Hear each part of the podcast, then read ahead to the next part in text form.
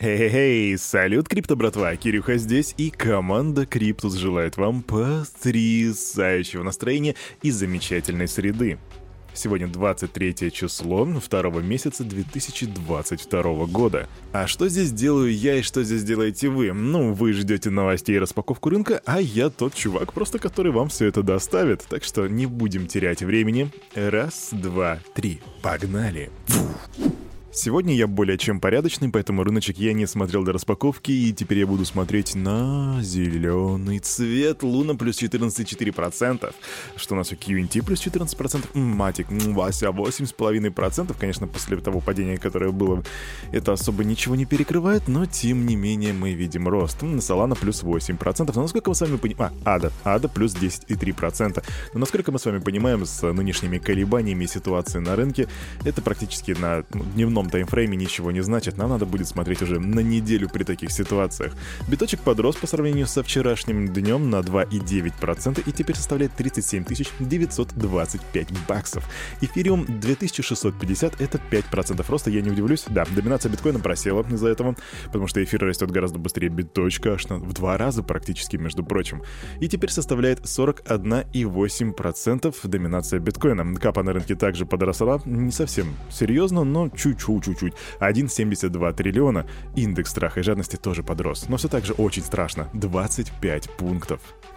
А начнем мы с чего-нибудь нашу новостную рубрику такую по лайту. А теперь в Дубае можно перекусить, не конвертируя в кэш свои доги. Там открылась бургерная, называется Dodge Burger, очень оригинальное название. Она работает на доставку, а ее и продукцию можно оплачивать криптой, следовательно, Dogecoin можно все это оплатить. И они выпустили рекламный ролик, конечно, он очень далеко от рекламы FTX, которую мы, кстати, недавно для вас перевели и озвучили. Классная, шедевральная реклама.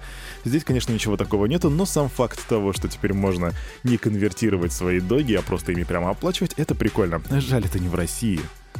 А тема с факапом на OpenSea продолжает развиваться, и там житель Техаса Тимоти Макими кстати, звучит как какой-нибудь герой из GTA 6. А, Тимоти Макими подал в суд на Marketplace OpenSea после того, как лишился NFT-шки из премиум коллекции Bored Ape Yacht Club. Криптообезьяны, которые очень дорогие. Об этом пишет Decrypt. Так вот, эта криптообезьяна под номером 3475 была продана за 0.01 завернутого эфира, а в дальнейшем неизвестный, который заполучил эту NFT-шку, уже перепродал ее за 99 эфиров. То есть, чтобы вы понимали, быстрая математика. В 9900 раз дороже дороже, чем он ее заполучил. И вот на момент, пока я это говорю, этот лот стоит на OpenSea по цене 255 эфиров, то есть 25 тысяч раз больше, чем у этого мужика угнали эту NFT-шку. Макими подчеркнул, что неоднократно обращался к представителям маркетплейса, однако получал ответы о ведущемся расследовании. Легальные игроки майнингового рынка Казахстана вывезли из страны около 30% размещенного там оборудования. Об этом заявил глава Национальной ассоциации блокчейна и индустрии дата-центров Казахстана Алан Алан Дарджиев. По его словам, на релокацию майнеров повлияли проблемы с энергоснабжением и готовящиеся поправки в законодательстве по повышению налогов. Ну что тут скажешь, очередная и в принципе вполне себе закономерная криптомиграция. Майнеры будут всегда искать там, где дешевле, интересно, куда же они поедут дальше. Ваши предположения оставляйте в комментариях в Телеграме. Есть такая криптовалютная платформа, которая основана в 2017 году, называется Amber Group. Она предлагает широкий спектр продуктов для институциональных и розничных инвесторов. Там и услуги маркетмейкера, и трейдинговые сервисы, и инвестиционные инструменты, и DeFi инфраструктура. Так вот, эта криптоплатформа привлекла 200 миллионов баксов по итогу раунда финансирования серии B+, возглавляемого сингапурским инвестиционным холдингом Temasek. А инвесторы оценили компанию в 3 миллиарда баксов, и я думаю, мы за этими ребятами последим, а я персонально сделаю ресерчик, что же это такое. Хочешь работать в Web 3.0? Тогда слушай, тут стриминговый музыкальный сервис Spotify разместил вакансию старшего бэкэнд-разработчика в команду стимулирования роста с помощью новых технологий, таких как Web 3.0. Сейчас эта компашка вообще стремится создать новые возможности для укрепления связи с юной аудиторией, и претенденты должны обладать опытом проведения исследований и создания прототипов новых продуктов. Также от специалиста ждут хороших знаний о новых тенденциях, в частности от Web 3.0. Так что если ты мой криптобрат или криптосестра шаришь за эту тему, то стучись на шару пробы, почему нет? Кто знает, какие двери перед тобой открыты. Немножко аналитики. Предложение биткоинов, которые находятся на кошельках долгосрочных инвесторов, достигло рекордной отметки в 76,5%. Это данные аналитической компании Glassnode. Также растет и объем биткоинов, которые находятся без движения уже более 10 лет. Сейчас этот объем составляет 12,6%. Такие монеты связывают с долгосрочными держателями, то бишь с ходлерами. То есть, э, давай резюмируем. То есть, вот все, что находится сейчас на биржах и вот так далее, и так далее, это всего лишь, получается, 24, даже 23,5% от всего предложения биткоина. Многие люди просто на кошельках у себя держат все вот это вот богатство. Think about it, think about it.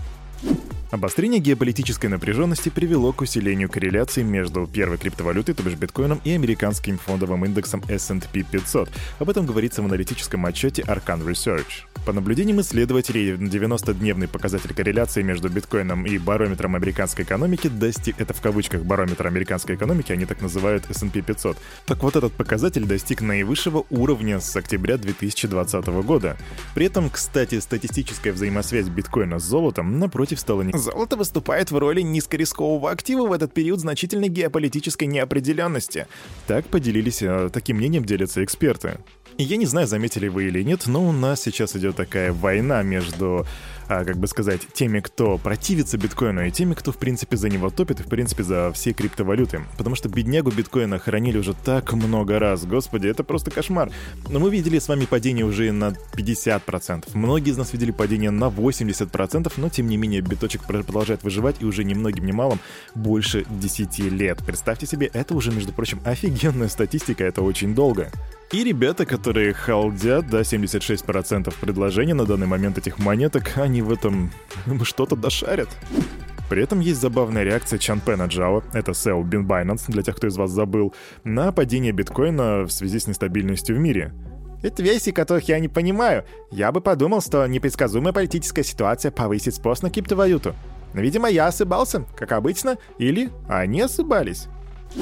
Интереснейшая новость. Скрывающийся под псевдонимом Шимос, художник взорвал Lamborghini Huracan стоимостью в 250 тысяч долларов. Свои действия он объяснил протестом против доминирующей среди криптопользователей культуры быстрого обогащения. Эту подержанную ламбу они взорвали 21 день назад, 2 февраля 2022 года, в неизвестном месте в американской пустыне в каком-то карьере.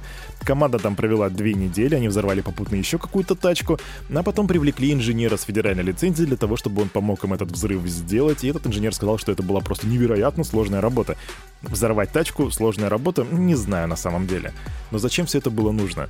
Заснятые обугленные фрагменты Шимоз использовал в качестве основы для выпуска 90, извиняюсь, 999 nft То бишь после взрыва вся команда прошлась по кругу, по округе собрали эти фрагменты и засняли это в 4К во вращающемся видео. И теперь будет аукцион этой NFT-коллекции, которая получила название значок доллара CAR.